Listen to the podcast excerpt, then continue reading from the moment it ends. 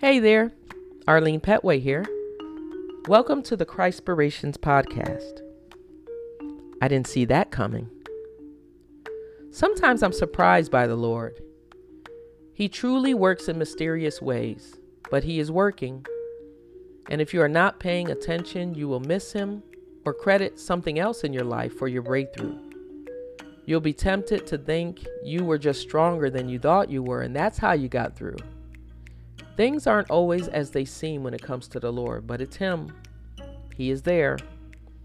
I don't mean He is present sometimes and not others, He is omnipresent. There is nowhere you can go that He is not. Psalms 139 1 through 12. Where can I go from your spirit? Or where can I flee from your presence? If I ascend into heaven, you are there. If I make my bed in hell, behold, you are there. If I take the wings of the morning and dwell in the uttermost parts of the sea, even there your hand shall lead me, and your right hand shall hold me. If I say, Surely the darkness shall fall on me, even the night shall be light about me. Indeed, the darkness shall not hide from you, but the night shines as the day. The darkness and the light are both alike to you. So, what I mean is, there's a way that God shows up that is personal and unexpected. For instance, when my mother passed away, God showed himself to me in such a tangible way. No, I didn't see him with my natural eyes, but he was there. The worst thing that ever happened to me up to that point was losing my mom, but the peace that I experienced was nothing short of miraculous. I could not fathom how I was going to take the death of my mother. I thought about it, especially when she became sickly. I imagined I would lose my mind or be in a perpetual state of depression. These were very real possibilities for me, but peace? Not a chance. Another awful event, it felt like death to me, was the destruction of my marriage. I believe in marriage. I am a big fan. God's vision for marriage is so beautiful to me. Yet mine failed. It had been failing for a long time, but I refused to see it or believe it. I hate divorce. Although I'm currently legally separating, it feels like the same. I couldn't fathom life on the other side of my marriage. You know, what about my kids? How would I make it financially? I'd be alone for real, not just alone kind of. Somebody out there knows what I'm talking about. The shame and disrespect that filled my marriage was nothing compared to the prospect of living without it. Yet again, the Lord showed up and regulated my mind in a way I never thought possible. I'm provided for. I sleep well at night. Well, when I don't have insomnia. I am 52. I'm happy. I have forgiven my husband. I'm not bitter. I have peace. Anybody who knows anything about my situation, even in part, would say, I'm a walking miracle. To God be the glory. The thing is, I didn't see it right away. Somebody asked me how I was doing, and bam, it hit me. I realized, wow, it, was okay. More than okay. So these are the things that crossed my mind in prayer and in reading of the scripture this morning. Jesus has risen from the dead. He's alive, right?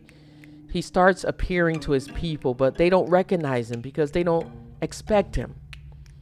They have no expectations or they have bad expectations. The Messiah is dead. How can he have really been the one, right? He dies. They're broken. They're scared out of their minds. They're hiding. They're in shock. What are they going to do now?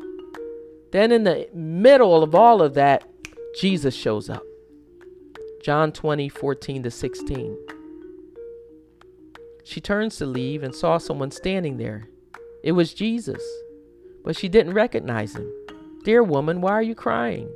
Jesus asked her, Who are you looking for? She thought he was the gardener. Sir, she said, if you have taken him away, tell me where you have put him. I will go and get him. Mary, Jesus said. She turned to him and cried, Rabboni, which in Hebrew means teacher. in Luke 24. That same day, two of Jesus' followers were walking to the village of Emmaus, seven miles from Jerusalem. As they walked along, they were talking about everything that had happened. As they talked and discussed these things, Jesus himself suddenly came and began walking with them. But God kept them from recognizing him. And then again, verse 22 to 34. Then some women from our group of his followers were at the tomb early this morning and they came back with an amazing report. They said his body was missing and they had seen angels who told them Jesus was alive. Some of our men ran out to see, and sure enough, his body was gone, just as the women had said. By this time, they were nearing Emmaus and the end of their journey. Jesus acted as as if he was going on, but they begged him, Stay the night with us until, uh, since it's getting late. So he went home with them. As they sat down to eat, he took the bread and blessed it. Then he broke it and gave it to them. Suddenly their eyes were open and they recognized him. And at that moment he disappeared. They said to each other, Didn't our hearts burn within us as he talked with us on the road and explained the scripture to us? And within the hour they were on their way back to Jerusalem. There they found the eleven disciples and the others who had gathered with them, and they said, The Lord has really risen. He appeared to Peter. Then, lastly, in John 19 to 22, that Sunday evening, the disciples were meeting behind locked doors because they were afraid of the Jewish leaders. Suddenly, Jesus was standing there among them. Suddenly, Peace be with you, he said. As he spoke, he showed them the wounds in his hands and his side, and they were filled with joy when they saw the Lord. Again, he said, Peace be with you. As the Father has sent me, I am sending you. Then he breathed on them and he said, Receive the Holy Spirit. This is the Lord's forte. He will show up when you need him the most, but probably not the way you expect.